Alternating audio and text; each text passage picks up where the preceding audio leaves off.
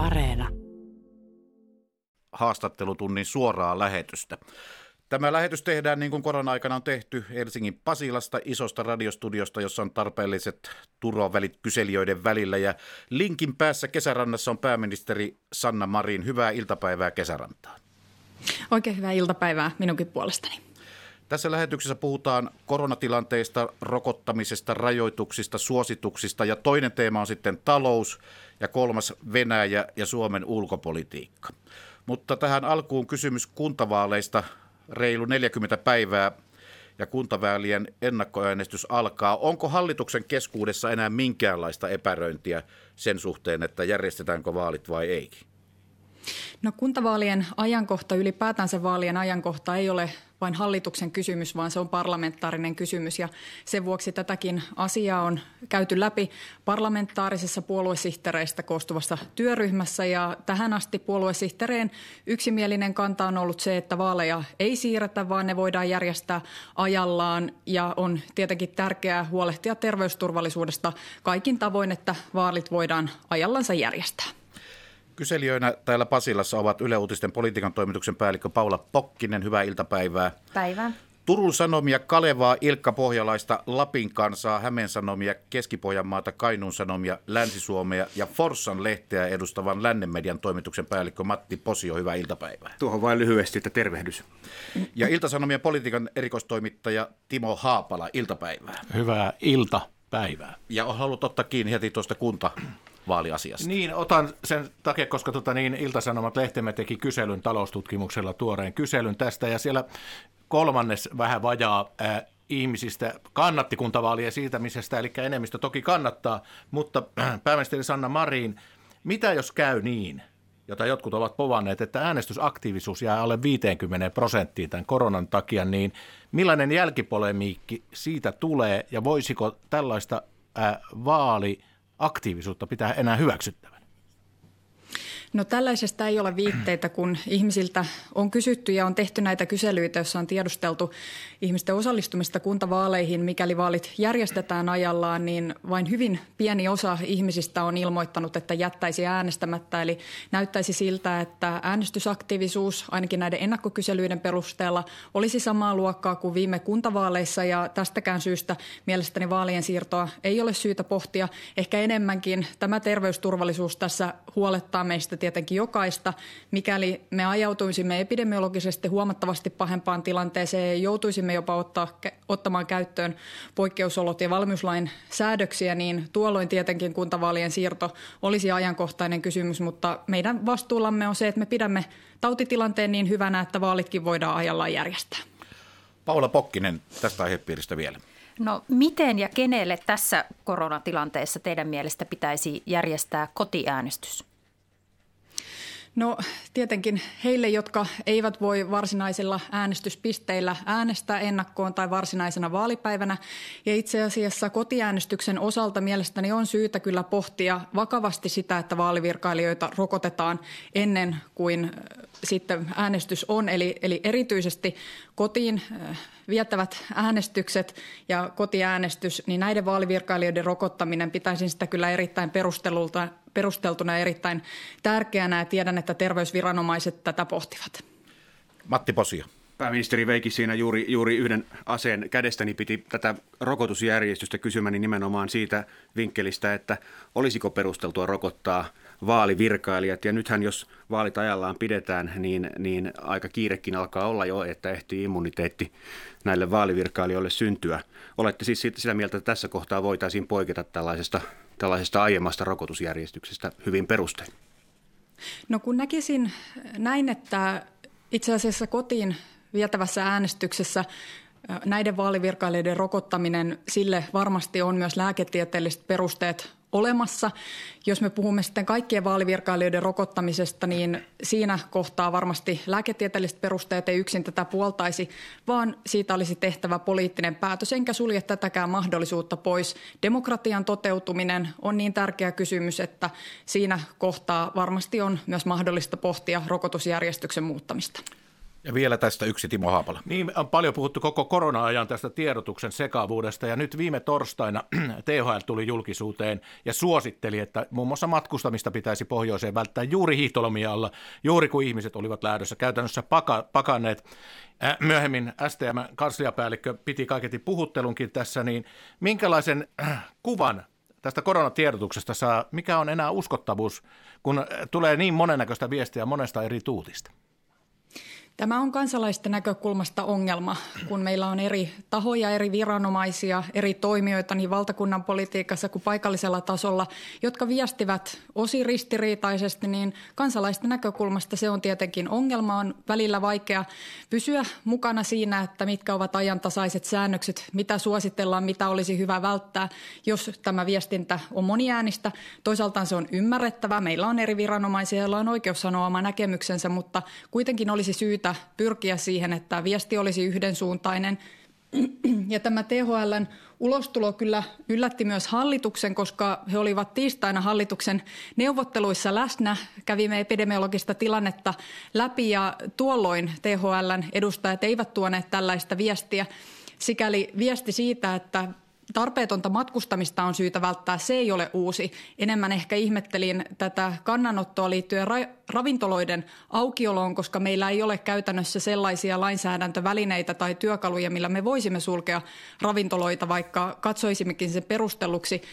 Tietenkin olisi suotavaa, että THL kertoisi hallitukselle sen viestin, jos se katsoo, että näin pitäisi menetellä, eikä ikään kuin hallituksen ohi sitten julkisuudessa kävisi tätä keskustelua yksin. Eli tässä suhteessa on täysin ymmärrettävää ja hyvä, että sosiaali- ja terveysministeriön johto on THL-johdon kanssa asiasta keskustellut.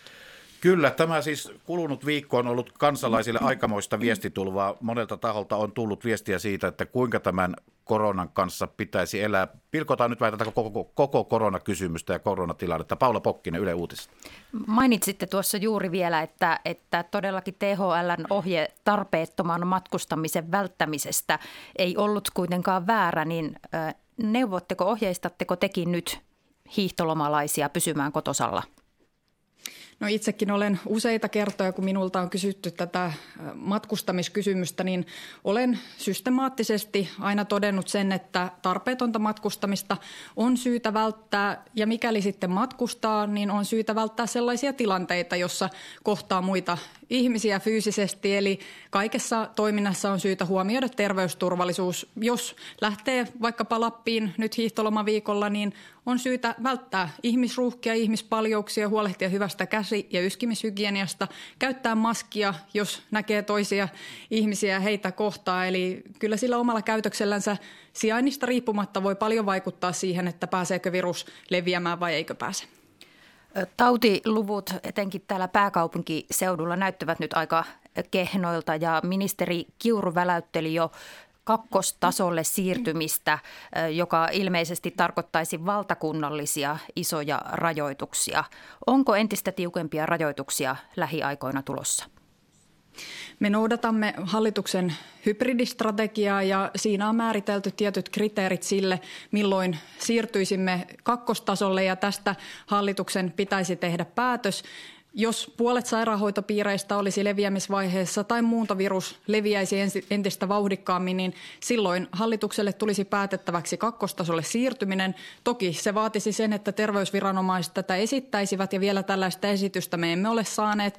Toki tästä THLn ulostulosta voisi tehdä sen johtopäätöksen, että tällainen esitys varmasti aika pikaisestikin on tulossa.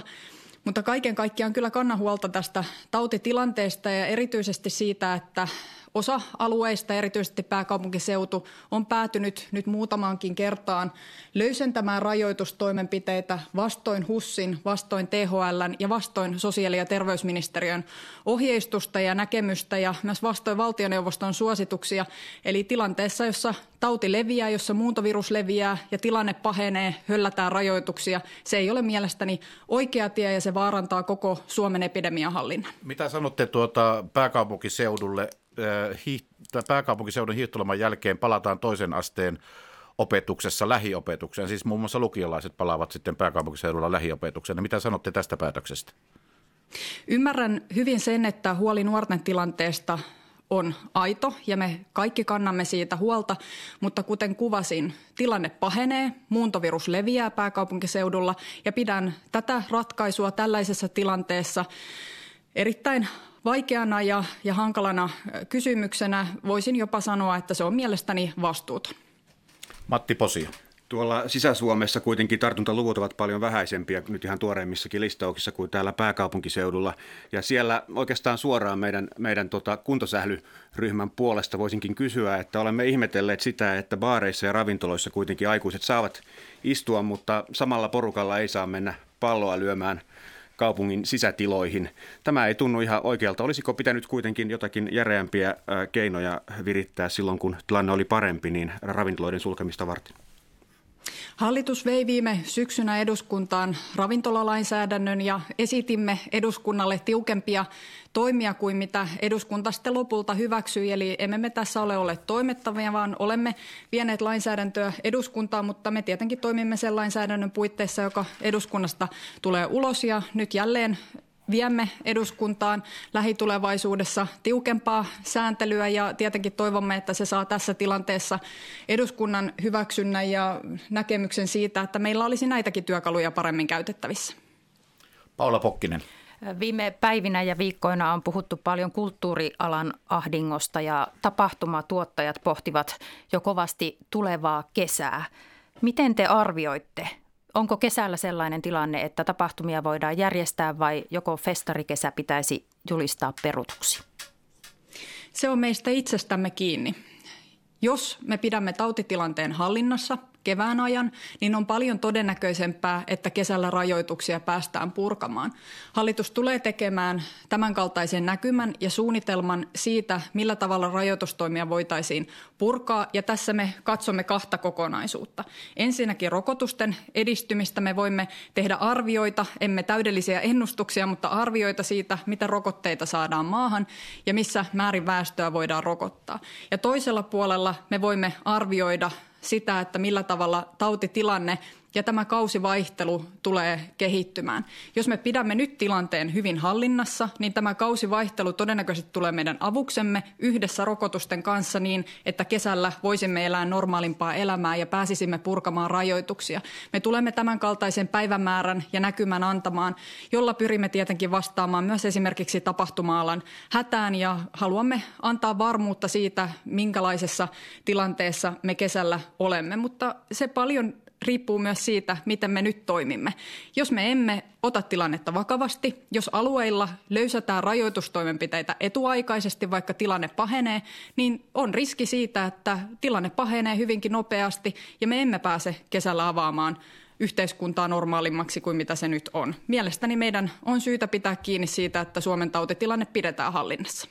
Onko tähän tilanteeseen jotain kysymyksiä vai mennäänkö rokotuksiin? Onko tähän, Timo Haapala? No tämä on kyllä rokotuksiin, mutta kuuntele pääministerin puheita, niin nämä varoituksen sanat on niin synkkiä, niin kysymys A, tämä on kaksiosainen kysymys, että... Ne ovat tiet... aina hyviä tämmöisissä radio-ohjelmissa. Yes. Et onko hallituksella tiedossa, että tilanne todellakin pahenee? Onko niin kuin THL tai viranomaisilla semmoinen eh, kauhu, kauheampi skenaario tuolla jossakin niin kuin, hiukan, niin kuin, jota ei vielä kerrota, mutta joka tiedetään? Ja toinen asia on tämä rokotteiden määrä. Tänään tuli tuoreet luvut, 288 000 rokotetta on isketty suomalaisiin, mutta esimerkiksi Tanskassa tilanne on paljon parempi ollut näiden rokotteiden saamisen osalta, että kysymys B, onko Suomi jotenkin sössinyt kuitenkin näiden rokotteiden hankkimisessa ja äh, onko se mahdollista, että meillä roikkuu jossakin varastossa nyt kymmeniä tuhansia rokotteita, joita ei ole annettu kansalaisille? No, jos aloitan tästä jälkimmäisestä kysymyksestä, me olemme osa EUn yhteishankintaa rokotteiden osalta ja aivan kaikilla jäsenmailla on se ongelma, että me emme saa sitä määrää rokotteita, mitä rokotevalmistajat ovat luvanneet. Esimerkiksi kun me katsomme tuota tämän päivän lukua 288 000 annettua rokotetta heille, jotka ovat ensimmäisen rokotteen saaneet jonkun verran, on myös tietenkin annettu niitä toisia annoksia jo niin tämä on kovin vähäinen määrä. Meidän piti esimerkiksi tuota AstraZeneca-rokotetta pelkästään saada ensimmäisinä viikkoina tämä määrä ja, ja nämä toimitukset ovat olleet paljon alempia. Tässä suhteessa koko EUn yhteishankinta ei ole onnistunut niin hyvin kuin sen olisi pitänyt, mutta syy on rokotevalmisteissa, syy on siinä, että tuotantolinjoissa on ongelmia ja näitä ongelmia pitää pyrkiä ratkomaan pikimmiten niin, että voimme saada vauhtia rokotuksiin. Varmasti meillä on jonkun verran rokotteita tälläkin hetkellä olemassa varastossa. Ei niitä siellä säilötä, kyllä niitä annetaan sitä mukaan, kun rokotteita tulee, mutta tietenkin aina siinä rokotteiden saapumisen ja rokotteiden antamisen välissä on, on joitakin päiviä aikaa. Tämä on ihan luonnollista. Uskon, että Suomessa kyllä tehokkaasti rokottaminen onnistuu. Isompi pullonkaula on se, että rokotteita ei ole riittävästi. Ja toinen osa tätä kysymystä koski sitä, minkälaisessa tilanteessa me olemme ja onko jotakin sellaista tietoa, mitä ei ulos kerrota ei tietoa salailla. Kyllä terveysviranomaiset, THL, myös hallitus on viestinyt siitä, että tilanne on vakava. Muuntovirus leviää erityisesti pääkaupunkiseudulla nyt nopeammin. Ja kun me näemme nämä asiat, niin voidaan arvioida, että tilanne tulee pahenemaan, mikäli rajoituksia löysetään. Me olemme myös nähneet ja hyvin kokeneet sen, että rajoitukset todella toimivat. Kun meillä on rajoitustoimenpiteitä käytössä, kun me rajoitamme ihmisten fyysisiä kontakteja, tapahtuvatpa ne sitten harrastustoiminnassa siellä ravintolaelämässä tai, tai tapahtumissa tai muualla yhteiskunnassa, työpaikoilla, kouluissa, siellä missä me päivittäin liikumme kun näitä kontakteja rajoitetaan, niin sillä on myönteinen vaikutus tautitilanteeseen. Kun ei tule kohtaamisia, niin silloin ei tule tartuntoja. Mutta mikäli me näitä kohtaamisia lisäämme, on se sitten paikka kuin paikka, niin silloin todennäköisesti tautikin pääsee helpommin leviämään. Eli tauti ei katso sitä, että onko se ympäristö harrastustoimintaa vai onko se ravintolatoimintaa. Jos on taudin kantaja, joka on paikassa, jossa on muita ihmisiä liian lähellä eikä huolehdi kaikesta siitä terveysturvallisuudesta, turvallisuudesta, niin silloin tauti voi päästä leviämään. Näin yksinkertaista se on. Ja Matti Posio, seuraava kysyjä. Samalla kun tilanne monin paikoin vielä pahenee, niin on kuitenkin tärkeää puhua myös siitä, että millaisin ehdoin voidaan sitten yhteiskuntaa avata ja tilante- tilanteen paraneminen myöskin määritellä tosiaan reitiksi, joka ihmisille on näkyvissä, niin minkälaisin tartuntaluvuin ja, ja minkälaisen rokotustilanteen kohdalla, jos nämä olisivat ne kaksi muuttujaa, niin ö, voitaisiin tehdä päätöksiä siitä, että esimerkiksi ensimmäinen kuudetta alkaen rajoituksia poistettaisiin Suomessa. Ja toinen nopea tähän lukukysymys myöskin, milloin arvioitte, että ollaan sellaisessa laumasuojan vaiheessa, vaikkapa 70 prosenttia väestöstä rokotettu, että, että se alkaa sitten jo tuntua. Mennäänkö siinä jo pitkälle vuoteen 2022? En usko, että Suomen osalta menemme vuoteen 2022. Varmasti tämän vuoden puolella me saamme ihmisiä hyvin kattavasti rokotettua ja Suomessa meillä on onneksi sellainen tilanne, että ihmiset myös rokotteen haluavat ottaa. Kun puhuin Viron kollegani tuoreen pääministerin Kaja Kallaksen kanssa perjantaina, niin hän kertoi huolestuttavaa viestiä Virosta siitä, että heillä osa väestöstä suhtautuu erittäin varauksella rokotteen ottamiseen. Suomessa meillä onneksi on se tilanne, että ihmiset haluavat rokotteen ottaa ja tämä osaltansa auttaa meitä siinä, että kun rokotteita saadaan maahan, niin rokotekattavuutta voidaan saada aikaiseksi ja sitä kautta väestötasoista suojaa. Mutta näen kyllä, että rajoitustoimenpiteitä päästään purkamaan jo ennen kuin meillä on kattava väestötasoinen suoja. Ja se tietenkin johtuu osittain siitä, että kun meillä rokotusjärjestys on sen kaltainen, että ensimmäisenä rokotetaan sosiaali- ja terveydenhuollon henkilökunta, vanhuspalveluiden yksiköitä, asiakkaita ja työntekijöitä ja riskiryhmäläisiä, niin meidän terveydenhuollon kuormituksemme tulee mitä todennäköisemmin tästä laskemaan ja sitä kautta tilanteen me tulee helpottamaan. Eli yksi sellainen kokonaisuus, joka meillä on ollut osana meidän strategiaa tavoitteissa, eli terveydenhuollon kuormituksen estäminen ja terveydenhuollon kantokyvystä huolehtiminen ja toisaalta riskiryhmien suojaaminen, niin kaksi näistä tulee tällä kohdin sitten täytettyä.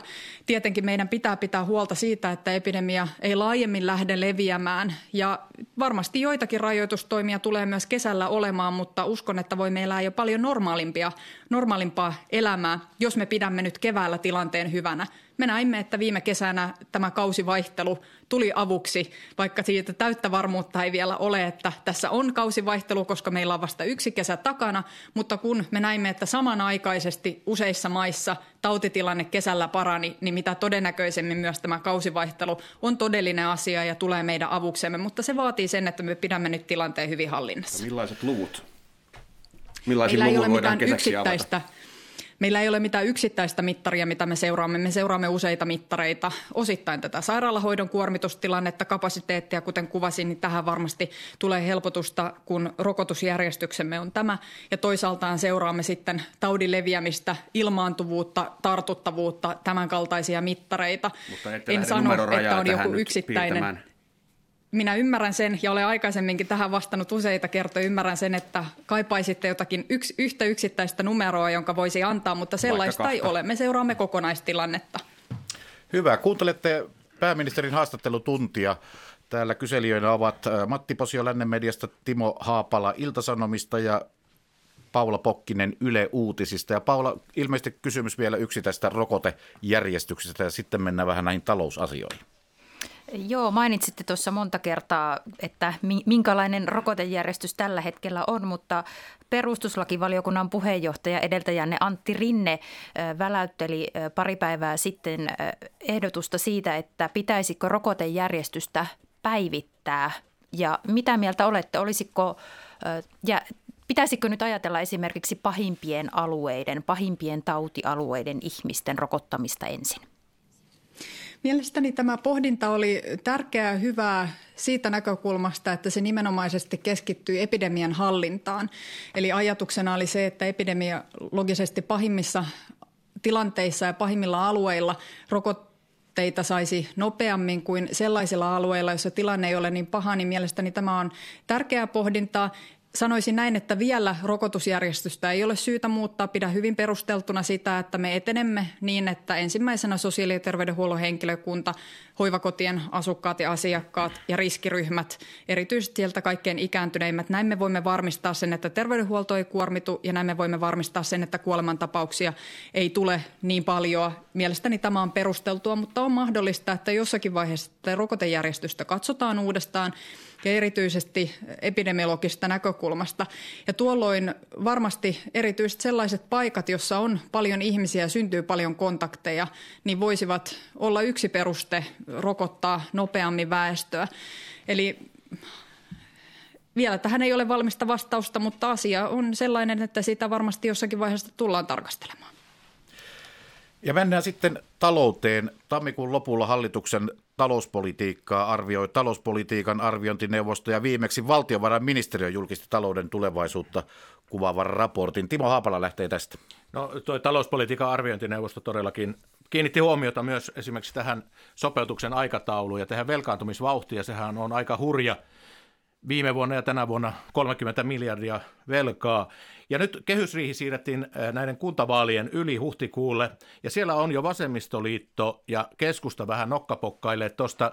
Äh, vasemmistoliitto huomauttaa, että veronkorotukset ja osinkoverotus tulee pöydälle, jos keskusta pitää liian voimakkaita sopeutusvaatimuksia erillä. Äh, mitä te näette, että miten pysyy tämä joukko kasassa – sääli sinänsä, että tämä on vaalien jälkeen, mutta yhtä kaikki, niin pysykö tämä joukko tällaisella erotuksella enää kasassa vaalien jälkeenkään, jos erot on näin kovat? No itse asiassa molemmat puolueethan puhuvat samasta asiasta, eli sopeutustoimista. Sekä menosopeutus että verosopeutus on, on mahdollista silloin, kun me puhumme sopeutustoimista.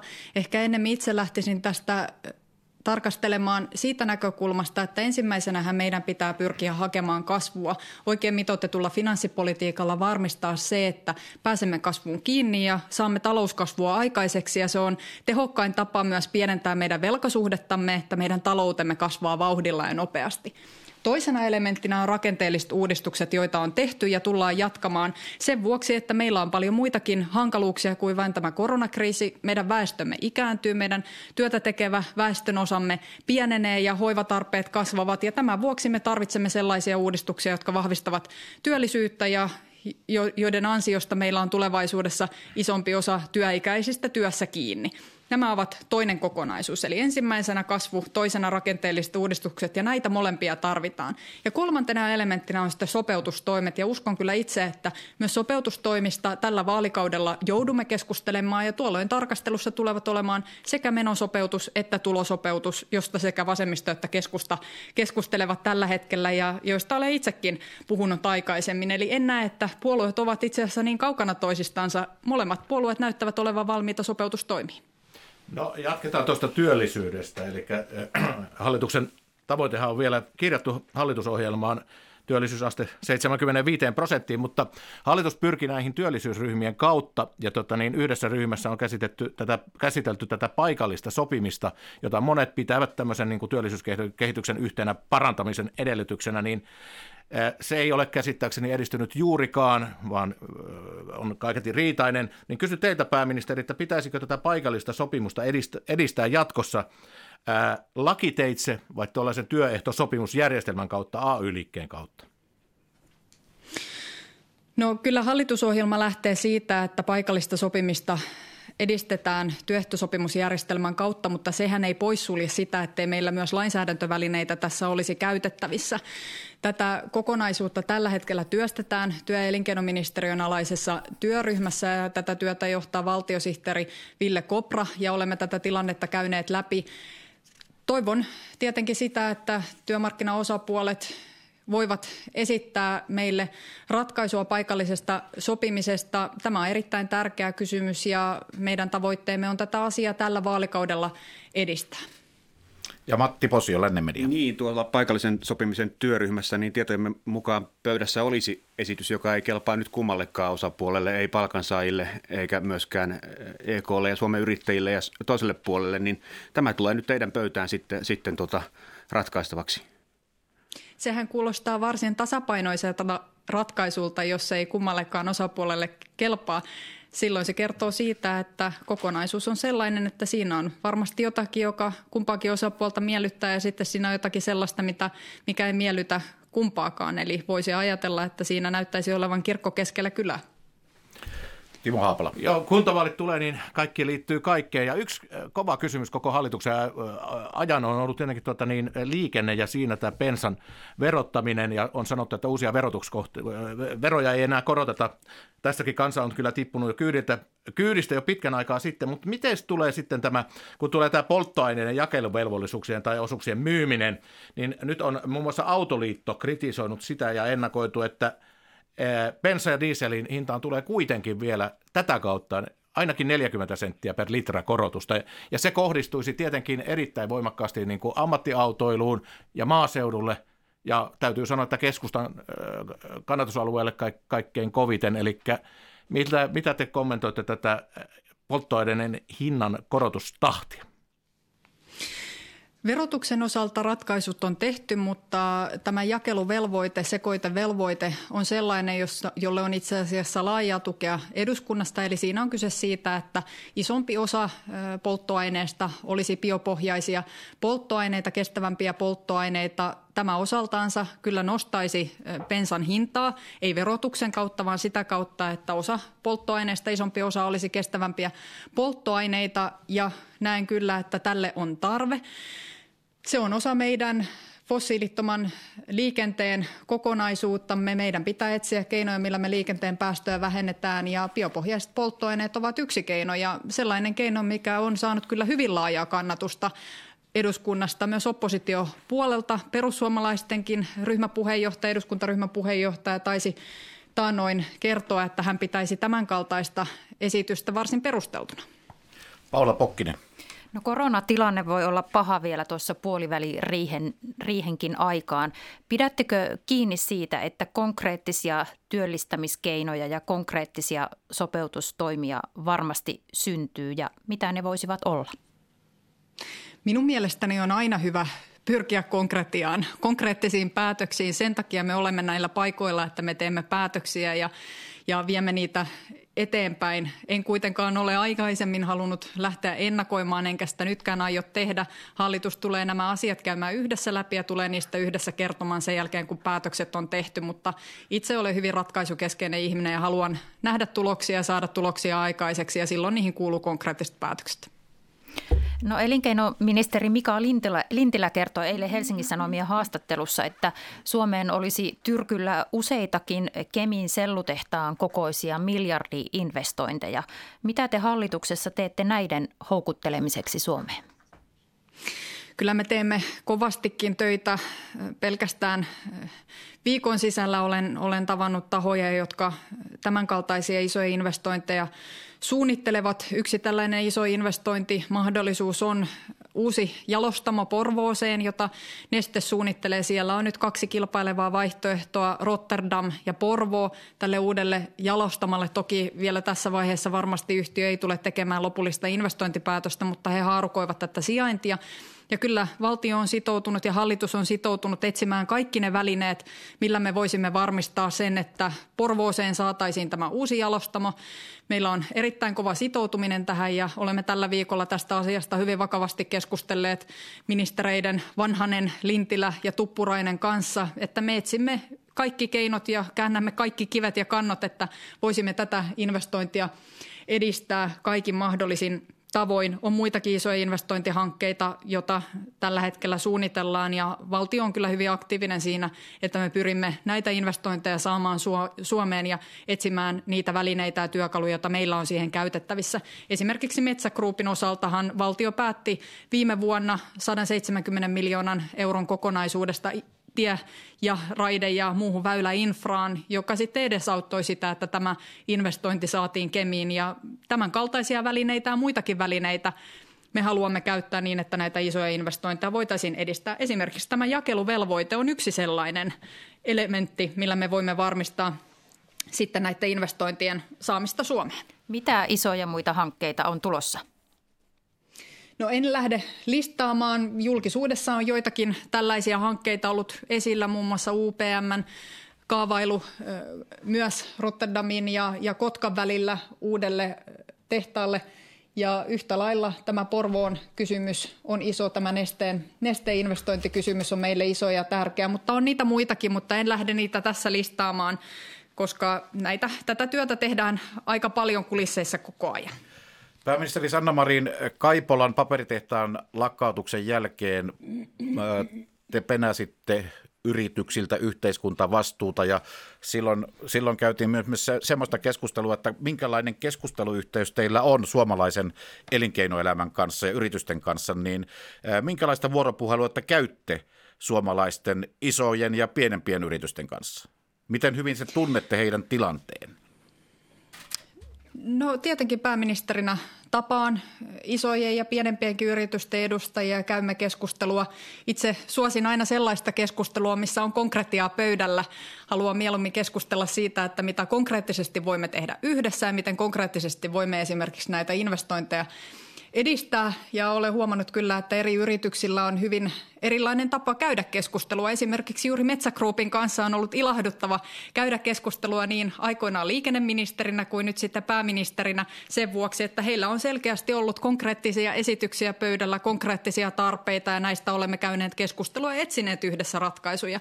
Ja sitten meillä on yrityksiä, jotka puhuvat huomattavasti yleisemmällä tasolla ja, ja silloin on vaikeampi vastata sitten yritysten tarpeisiin, jos ei sitä konkretiaa niin paljon pöydälle saada. Itse suosin sitä, että puhutaan asioista oikeilla nimillä ja tehdään yhdessä työtä sen eteen, että investointeja esimerkiksi voitaisiin toteuttaa. Matti Posio. Kokoomuksen varapuheenjohtaja Antti Häkkänen aika kovin sanoin käynnisti kuumaa talouskeskustelua Lännemedian lehtien haastattelussa tässä, tässä juuri tällä viikolla syyttäen sitä syytään SDPtä siitä, että ikävistä päätöksistä oltaisiin luistelemassa karkuun ja, ja että nyt Suomen tällainen saksalaistyyppinen tiukan fiskaalikurin talouspolitiikka oltaisiin suunnilleen romuttamassa. Kuinka äh, tiukkaan äh, keskusteluun olette tässä valmis? No tämähän on tällaista perinteistä oppositioretoriikkaa. Viimeksi viime vuoden lopulla hallitus on tehnyt erittäin hankalan päätöksen, johon viimekään hallitus ei kyennyt, eli päätimme yli 55-vuotiaiden lisäpäivien poistosta, eläkeputken poistosta, joka oli erittäin vaikea päätös, mutta mielestäni tarpeellinen ja sillä tavalla oikeudenmukaisesti toteutettu, että sitä ei tähän koronakurimukseen tuotu, vaan siinä on selkeä siirtymäaikataulu, millä se toteutetaan niin, että ihmisillä on myös parempi sitten siihen muuttuneeseen tilanteeseen vastata. Eli kyllä hallitus tekee ikäviä ja vaikeita päätöksiä, olemme näistä löytäneet yhteisymmärrystä, mutta ehkäpä Edustaja Häkkäsellä on jäänyt huomaamatta myös se, minkälaista politiikkaa Saksa ja monet Euroopan maat tällä hetkellä tekevät. Ei siellä puhuta tällä hetkellä talouskurista tai kiristämisestä tai tiukasta linjasta, vaan kaikki näkevät sen, että tällaisessa tilanteessa, missä me olemme, on perusteltua velkaantua, on perusteltua ylläpitää kotimaista kysyntää ja on perusteltua tukea ihmisiä erittäin vaikeassa ja syvässä kriisissä.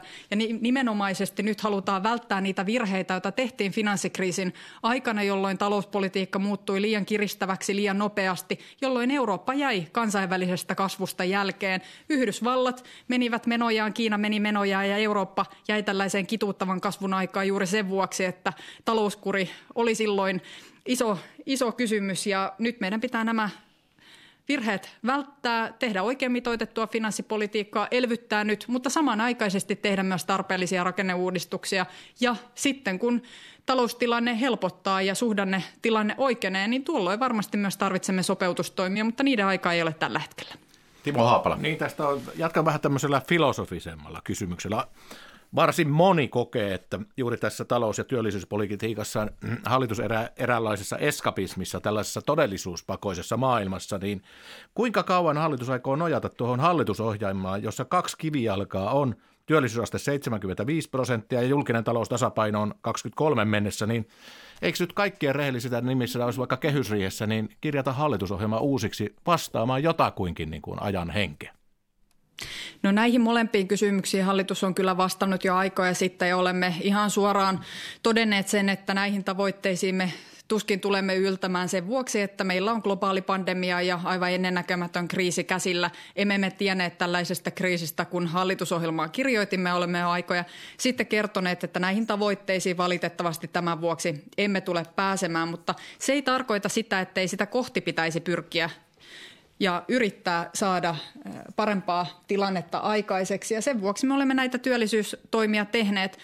Olen myös sillä tavalla huojentunut siitä, että Suomen työllisyys ei ole tippunut aivan niin paljon kuin me pelkäsimme. Me olemme onnistuneet tämän kriisin keskellä paitsi terveydellisesti, niin myös taloudellisesti siinä, että Suomen talouden tiputus on ollut Euroopan alhaisimpia. Meidän työttömyysastekkaan ei ole noussut niin pahaksi kuin mitä alun perin pelkäsimme juuri sen vuoksi, että valtio on tehnyt niin aktiivisia toimia taloudellisesti tämän kriisin keskellä. Tietenkin meillä on myös moni asia, joka on auttanut tässä kriisissä. Automaattiset vakauttajat, meillä on joustavat työmarkkinat. Työmarkkinajärjestöt esimerkiksi hyvin nopeasti keväällä, viime keväänä pääsivät sopuun siitä, että lomautuksia helpotetaan ja muutoin vastattiin tähän tilanteeseen. Eli, eli kyllä suomalainen yhteiskunta on myös osoittanut voimaansa siinä, että yhdessä olemme pyrkineet tästä tilanteesta selviytymään. Ja sitten vielä yksi kysymys tästä talousaiheesta ja ilmeisesti kun tässä kuntavaalit lähestyvät, niin Paula Pokkinen kuntatalouskärjellä mennään. Joo, kysytään vielä sellaista, että kuntien talous on koronatukien ansiosta pitkästä aikaa ylijäämäinen ja, ja opetusministerinne eh, sanoi, sanoi tuossa eilen, että osa kunnista on käyttänyt opetuksen tukia väärin ja niitä pitää periä takaisin. Pitäisikö näitä kuntien saamia tukia perata laajemminkin? Voiko siellä olla väärinkäyttöä ja, ja kun, takaisinperinnän tarvetta? No näiden äh, tiettyjen äh, avustusten osalta varmasti on syytä tätä takaisinperintää tehdä. Opetus- ja kulttuuriministeriö tätä tilannetta arvioi sen vuoksi, että yhtenä ehtona on ollut se, että kunnat eivät lomauta henkilöstöänsä. Ja osa kunnista on lomauttanut henkilöstöä, opetuspuolen henkilöstöä samalla, kun he ovat sitten saaneet valtion avustuksina nimenomaisesti opetuspuolelle rahoitusta lisää. Ja tässä suhteessa opetus- ja kulttuuriministeriö tulee tämän, tämän tilanteen arvioimaan ja varmasti osittain myös näitä tukia takaisin perimään. Valtion viesti kunninne on ollut se, että älkää irtisanoko, älkääkä lomauttako, vaan pidetään julkisella puolella kiinni siitä, että ihmisillä on työtä ja toimeentuloa. Mitä sitten tulee yksityisten yritysten tilanteeseen, niin tilanne on, on sikäli ollut huomattava haastava haastava, vaikka näitä tukimuotoja on ollut, mutta on ymmärrettävää, että, että siellä näitä tilanteita ei ole voitu välttää ja sen takia me olemme pyrkineet esimerkiksi yksityisellä puolella näitä lomautuksia helpottamaan, että irtisanomisia ei tulisi, mutta julkisella puolella viestimme on ollut se, että älkää lomauttako, älkääkä irtisanotko. Ja sen vuoksi olemme kuntia alueita tukeneet. Ennen seuraavaa aihepiiriä otetaan tällainen yksi koko kansakuntaa järkyttänyt asia tähän väliin. En oikein tuota niin ennen tätä lähetystä tiennyt, että mihin sen voisi sillä tavalla laittaa, laittaa, mutta otetaan se nyt tähän väliin ennen kuin puhutaan sitten ulkopolitiikasta ja ulkosuhteista. Nimittäin tämä koko Suomea jo joulukuusta järkyttänyt 16-vuotiaan koulupojan surma Helsingin Koskelassa ja nyt siihen liittyvät oikeudenkäynnit. Minkälaisia ajatuksia pääministeri tämä tragedia on teissä herättänyt? No, tämä on erittäin järkyttävä tapaus kaikilla tavoin ja yhteiskunta on epäonnistunut siinä, että se ei ole kyennyt suojelemaan uhria. Tämä kiusaaminen ja väkivalta on ollut erittäin pitkäaikaista ja siihen ei olla puututtu. Siihen ei olla puututtu ajoissa, siihen ei ole suhtauduttu riittävällä vakavuudella ja selkeästi yhteiskunta on monella eri tasolla epäonnistunut siinä, että tätä uhria ei ole onnistuttu suojelemaan ja pitää pyrkiä siihen, että tulevaisuudessa tällaista ei tapahtuisi matalalla kynnyksellä pitää puuttua kaikenlaiseen kiusaamiseen, kaikenlaiseen väkivaltaan, mitä esiintyy. Ja varmasti päiväkodit ja koulut ovat niitä avainpaikkoja, missä tätä voidaan havaita ja siihen voidaan puuttua. Ja sen vuoksi tämänkin koronakriisin keskellä hallitus on tehnyt useita päätöksiä siitä, että kouluille, päiväkoteihin ohjataan lisää rahoitusta. Myös nuorisotyöhön, etsivään nuorisotyöhön, nuorisotaloille on ohjattu merkittävästi lisää rahoitusta niin, että tämänkin kaltaisiin tilanteisiin päästäisiin helpommin puuttumaan, mutta kyllä tämä on niin pysähtymisen paikka koko yhteiskunnalle siinä, että miksi me emme pysty suojelemaan lapsiamme ja nuoriamme paremmin. Oikeudenkäynti tästä tapauksesta jatkuu ja sitten tuo kysymys, että miksi, niin se varmasti jää tästä elämään ihmisten mieliin pitkäksi aikaa. Kello on 18 minuutin kuluttua 15. Kuuntelette Radio Suomen pääministerin haastattelutuntia ja me menemme vielä yhteen tämmöisen isompaan kokonaisuuteen, eli puhutaan Suomen ulkosuhteista ja ulkopolitiikasta. Aloitetaan ison itäisen naapurin kehityksellä. Matti Posio. Pääministeri, venäläinen oppositiopoliitikko, demokratian puolustaja, rehellisiä vaaleja vaativa ja, ja korruptiota paljastava Aleksei Navalni on vankilassa Venäjällä ja aika todennäköistä, tai sanotaanko niin, että hänen aiemmasta myrkytyksestään kemiallisella aseella ovat epäiltyinä oikeastaan samat tahot, jotka häntä pitävät nyt tuolla vankilassa. Kysymys suoraan, että pitäisikö Aleksei Navalni vapauttaa välittömästi ja hänen liittolaisensa, jotka palasivat hänen mukanaan Moskovaan. Pitäisikö? Kyllä pitäisi ja myös Euroopan ihmisoikeustuomioistuin on todennut sen, että tämä hänen alkuperäinen tuomionsa oli perusteeton ja sitäkin vasten tämä uusi tuomio, joka siis pohjautuu siihen, että hän ei ollut ilmoittautunut ehdonalaisvalvojalle riittävän ajoissa, niin ei ole perusteltu. Eli kyllä hänet pitäisi vapauttaa ja myös nämä henkilöt, jotka ovat osoittaneet mieltänsä Venäjällä, niin nämä pidätykset ovat olleet laajoja ja meidän tehtävämme on tietenkin yhdessä puolustaa sitä, että ihmisillä on oikeus demokraattisessa yhteiskunnassa osoittaa mieltä, ilmaista kantansa ilman pelkoa väkivallasta ja pidätyksen uhasta. Tosiaan tuhansia nuoria ihmisiä, jopa satoja on vangittu Venäjällä ja sitä aikaisemmin myös itse asiassa naapurimaassa valko hyvin samantyyppinen tilanne. Näiden nuorten ainoa rikos tuntuu olevan se, että he puolustavat, pitävät poliittisen vangin puolta. Onko Suomen kanta nyt nähdäksenne tarpeeksi selvä? Onko tämä, mitä äsken sanoitte, niin kuin riittävää yhtään turvaamaan näitä ihmisiä, jotka ovat mielivallan armoilla lähimaissamme? Suomen kanta on selvä ja yhtenäinen ja Euroopan kanta on tähän hyvin selvä. Eli myös EU, EUssa on käyty tätä keskustelua ja yhdessä kanta muodostettu ja huomenna ulkoministerit tulevat tätäkin tilannetta käymään läpi yhteisessä kokouksessa ja tulevat varmasti keskustelemaan myös pakotteista ja henkilöpakotteista voi olla, että konkreettisia päätöksiä ei vielä tulla te- tekemään, mutta varmasti keskustelua tullaan käymään siitä, millä tavalla tähän Venäjän tilanteeseen ja toimintaan reagoidaan. Sanna Marin, ihan lyhyesti, oletteko ehtinyt katsoa hienon dokumentti YouTubesta Palatsi Putinille, Aleksei Navalnin tuottama dokumentti. Se on katsottu jo 116 miljoonaa kertaa. Oletteko en nähnyt? ole katsonut tätä dokumenttia. Timo Haapala. Jo tuosta äh, onkin helppo tai mielenkiintoista jatkaa tuota, niin ulkopolitiikkaan ja siitä, mitä siitä lausutaan Suomen perustuslaissa. Eli tästä ulkopolitiikan hoidosta, jossa kävi nyt tässä niin kuin – kuluneina viikkoina, niin otitte vähän niin kuin julkisuudessa ainakin todettiin, niin eräänlaista niin kuin varjonyrkkeilyä tasavallan presidentin Sauli Niinistön kanssa, niin onko tässä perustuslaissa nyt ulkopolitiikan osalta tässä joku valuvika, kun todetaan, että tasavallan presidentti johtaa ulkopolitiikkaa? Ja tässä vaiheessa Niinistö pitää huomattavan pitkän tauon yhteistoiminnassa valtioneuvoston kanssa, niin kysytään, että mikä on pääministerin rooli ulkoministeri ja presidentti välillä? Ja tässä Kiina, Venäjä, Navalny näissä twiiteissä, niin eletäänkö me nyt perustuslaista huolimatta jotakin uutta aikaa, se, että pääministeri toteuttaa tämmöistä Twitter-ulkopolitiikkaa kuitenkin niin kuin poliittisista syistä? No ei tässä eletä minkäänlaista uutta aikaa ja näissä minun kannanotoissani on ollut kyse asiasta. Kyse on ollut ihmisoikeuksien puolustamisesta, demokratian puolustamisesta, oikeusvaltion puolustamisesta. Nämä ovat kaikki Suomen ulkopolitiikan ytimessä ja sinänsä kannoissa ei ole ollut minkäännäköistä linjaeroa eri tahojen välillä ja se lienee oleellisinta, että meillä ei ole eri linjoja ulkopolitiikassa, vaan meillä on yksi yhteinen linja ja sitä koordinoidaan yhdessä. Tasavallan presidentti johtaa ulkopolitiikkaa yhteistoiminnassa valtioneuvoston kanssa ja TP-UTVA eli tasavallan presidentti ja valtioneuvoston ulko- ja turvallisuuspoliittinen ministerivaliokunta yhdessä kokouksissaan käyvät näitä isoja kysymyksiä läpi ja tietenkin myös kabinetit niin tasavallan presidentin kanslia, ulkoministeriö kuin myös pääministeriesikunta käyvät läpi näitä ajankohtaisia asioita.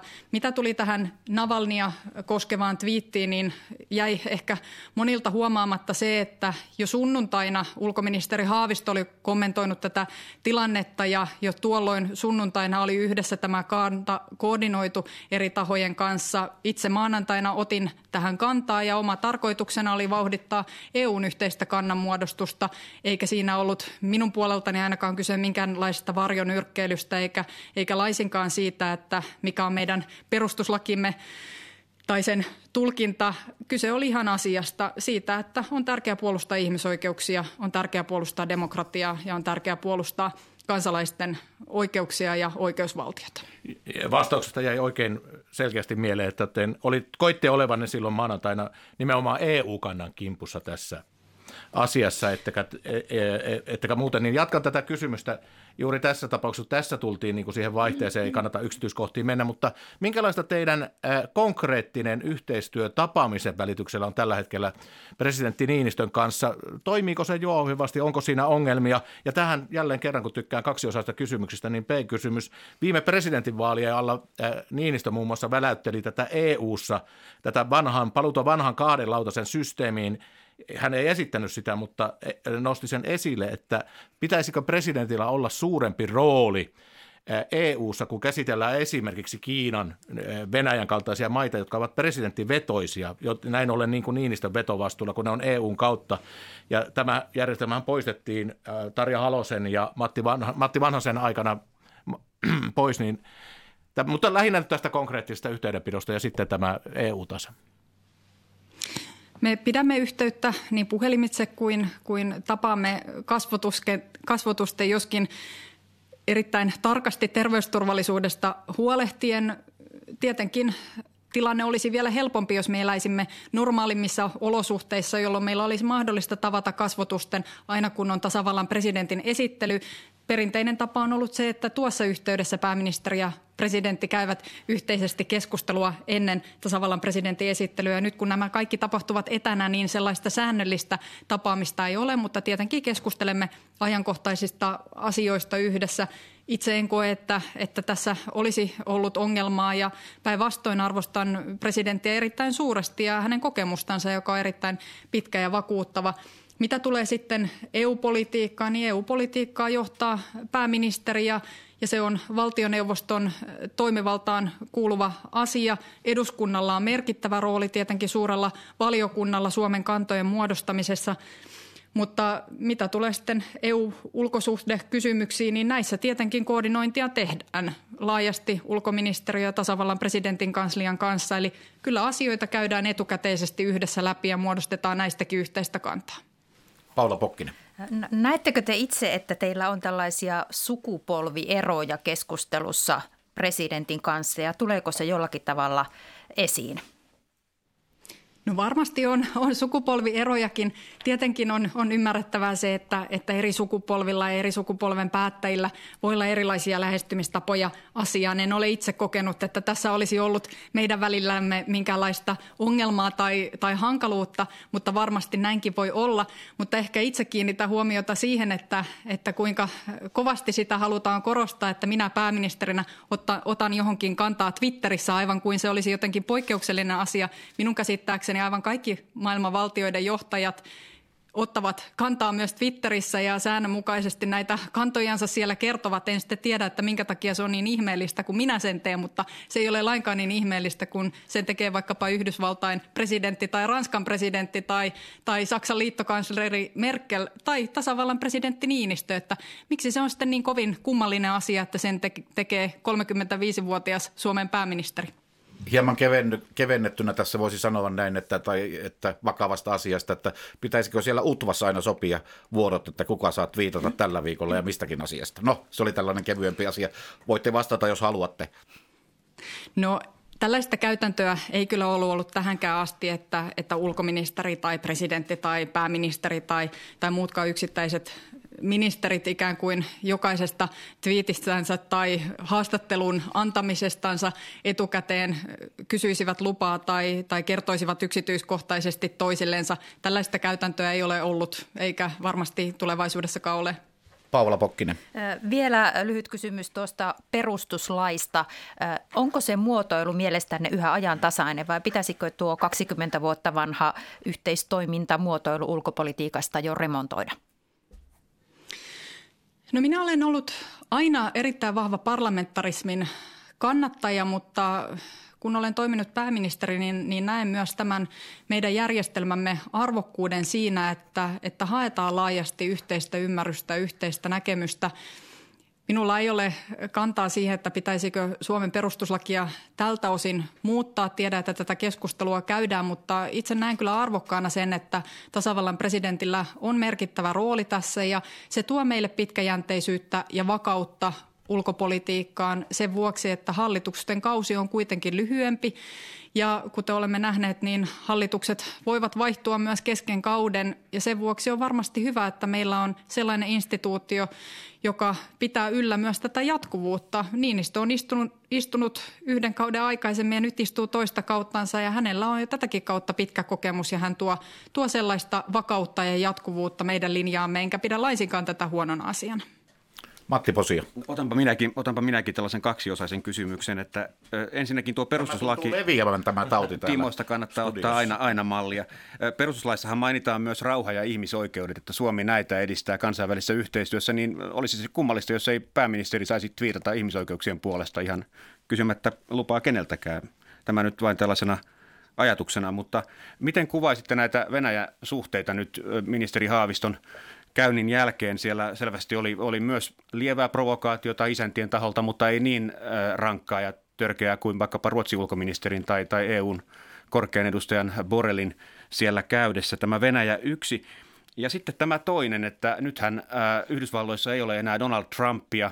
Trump oli aika huono mainosmies sotilasliitto NATO-jäsenyydelle, mutta nyt siellä on sitten presidentti Joe Biden, joka itse asiassa käytti Münchenin turvallisuuskokouksen puheessaan – hyvin pitkän osan tuosta puheesta nimenomaan meidän eli eurooppalaisten liittolaisten myönnyttelemiseen ja, ja rauhoittelemiseen.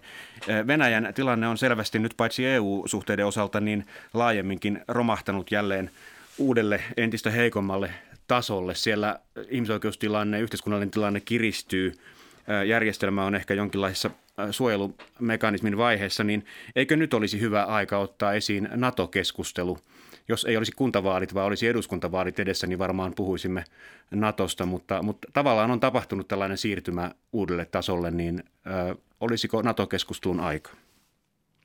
No ensinnäkin Venäjän vierailuun liittyen ulkoministeri Haavisto onnistui erittäin hyvin vierailulla ja sai sanottua hyvin selkeästi meidän viestimme tähän tilanteeseen.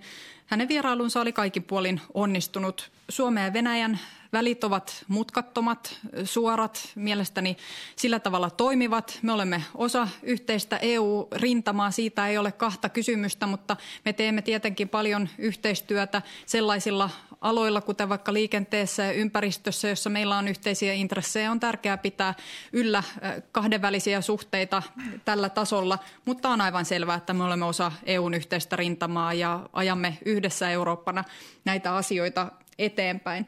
Mitä tulee sitten tähän NATO-keskusteluun, niin toinen asia, joka meillä varmistaa ulkopolitiikan ja turvallisuuspolitiikan pitkää linjaa on se, että me teemme yhdessä parlamentaarisesti ulko- ja turvallisuuspoliittisia selontekoja. Tässä uusimmassakin on ollut parlamentaarinen seurantaryhmä, joka on koko matkan kommentoinut tätä luonnosta ja ollut osallisina sitä tekemässä. Eduskunta hyväksyy nämä selonteot ja se määrittää Suomen ulkopoliittisen linjan ja myös siellä on vastaukset siihen, että miten me lähestymme vaikkapa NATO-jäsenyyttä. Eli tässä suhteessa pidän kyllä tärkeänä sitä, että näistä asioista on laajaa yhteistä ymmärrystä, mutta tietenkin on myös tärkeää, että asioista keskustellaan, eikä se ole lainkaan poissuljettua, etteikö seuraavien eduskuntavaalien alla tällaista keskustelua voida käydä. Kyllä keskustelua saa aina käydä, mutta se on sitten eri asia, että mikä se Suomen yhteinen kanta näihin kysymyksiin on. Timo Haapala kysyy seuraavaksi, ja toivottavasti tällä kertaa ei Mä... yritetä kolmiosaista kysymystä. Ei, kyllä tätä yksi kysymys vaan. Ja tämä on mielenkiintoinen kysymys. Pari päivää sitten perjantaina herätti monella mielenkiintoa, että Venäjän suurlähetystö Washingtonissa puuttui tähän, kun Yhdysvallat hyväksyi äh, Suomelle ammukset näihin raskaisiin granaatin heittimiin, ja siitä tuli ilmoitus kongressille, niin Yhdysvaltain Washingtonin lähetystö kysyi julkisesti, ketä vastaan nämä hyökkäysoset on ostettu. Tämä oli varsin poikkeuksellinen. Mikä on seuraava vaihe? Mistä tämä kertoo, koska aikaisemmin venäläiset eivät näitä aseostoja ole kommentoineet? Mihin ollaan menossa, pääministeri Mari? No minun käsittääkseni tässä on kyse ollut aivan tavallisesta äh, tavallisesta hankinnasta ja tavallisesta puolustuskyvyn ylläpidosta, eikä tässä kyseisessä hankinnassa ole mitään erikoista. Me olemme näistä, näissä olleet avoimia aikaisemminkin ja varmasti puolustusministeriö ja puolustusministeri Kaikkonen voi, voi sitten tarkemmin vastata yksityiskohtaisesti yksityiskohtaisista hankinnoista. En osaa vastata, minkä takia Venäjä tätä asiaa eritoten kommentoi, mutta meidän näkökulmastamme tässä hankinnassa ei ole ollut mitään erityistä. Äh, niin erikoistahan tässä nimenomaan on, ei se itse asiassa se aseosto, vaan nimenomaan tämä kommentointi. Voiko tämä johtua jostain näistä viime aikojen tapahtumista myös Suomessa? No minä en lähde spekuloimaan tällaisella. Varmasti Venäjän edustajat voivat itse kertoa, minkä takia he ovat tätä kommentoineet. Se ei ole minun tehtäväni sitä spekuloida. Että onko siinä tämmöistä dialogin alkua jonkin tyyppistä? Paula Pokkinen kysymys. Ensi viikolla tosiaan EU käsittelee vielä tätä Navalnin tapausta, niin lyhyesti kannattaako Suomi, kannatatteko te uusia pakotteita Venäjälle? Tämä on kysymys, joka on huomenna ulkoministerien pöydällä. Varmaan mitään konkreettisia päätöksiä ei vielä tulla tekemään, mutta on mahdollista, että, että tulevaisuudessa tullaan päättämään uusista pakotteista. Todennäköisesti kyseessä olisivat kuitenkin henkilöpakotteet, mutta en lähde tässä asioiden edelle, vaan näistä käydään yhdessä keskustelua ja yhdessä muodostetaan kantaa. Paula. Vielä loppusuoralla sellainen kysymys, että te olette useissa presidenttikyselyissä kärkisijoilla. Pidättekö mahdollisena, että asetutte ehdolle seuraavissa presidentinvaaleissa? No keskityn tähän nykyiseen tehtävääni pääministerinä ja presidentinvaalit tulevat aikanaan ja sosiaalidemokraattien puheenjohtajana tyydyn vain toteamaan, että SDP tulee asettamaan oman presidenttiehdokkaansa, joka varmasti on pätevä ja hyvä tähän tehtävään. Meillä on noin 30 sekuntia tässä vielä aikaa ennen kuin tämä pääministerin haastattelutunti loppuu. Pitää kysyä tämmöinen klassikokysymys oikein, että tämä on vilkasta aikaa pääministerille. Onko tänään aikeessa vielä hankkia jonkinlainen liikuntapiste? No ei ole liikuntapistettä hankinnassa, mutta työt jatkuvat. Eli Suomi, Suomi kampanjoi sen puolesta, että meistä tulee ihmisoikeusneuvoston jäsen ja minä pidän huomenna puheen tähän liittyen ja se kuvataan ennalta. Ja seuraavaksi siis menemme puhekuvauksiin liittyen Suomen ihmisoikeusneuvostokampanjaan. Kiitoksia pääministeri Marin ja hyvää päivänjatkoa.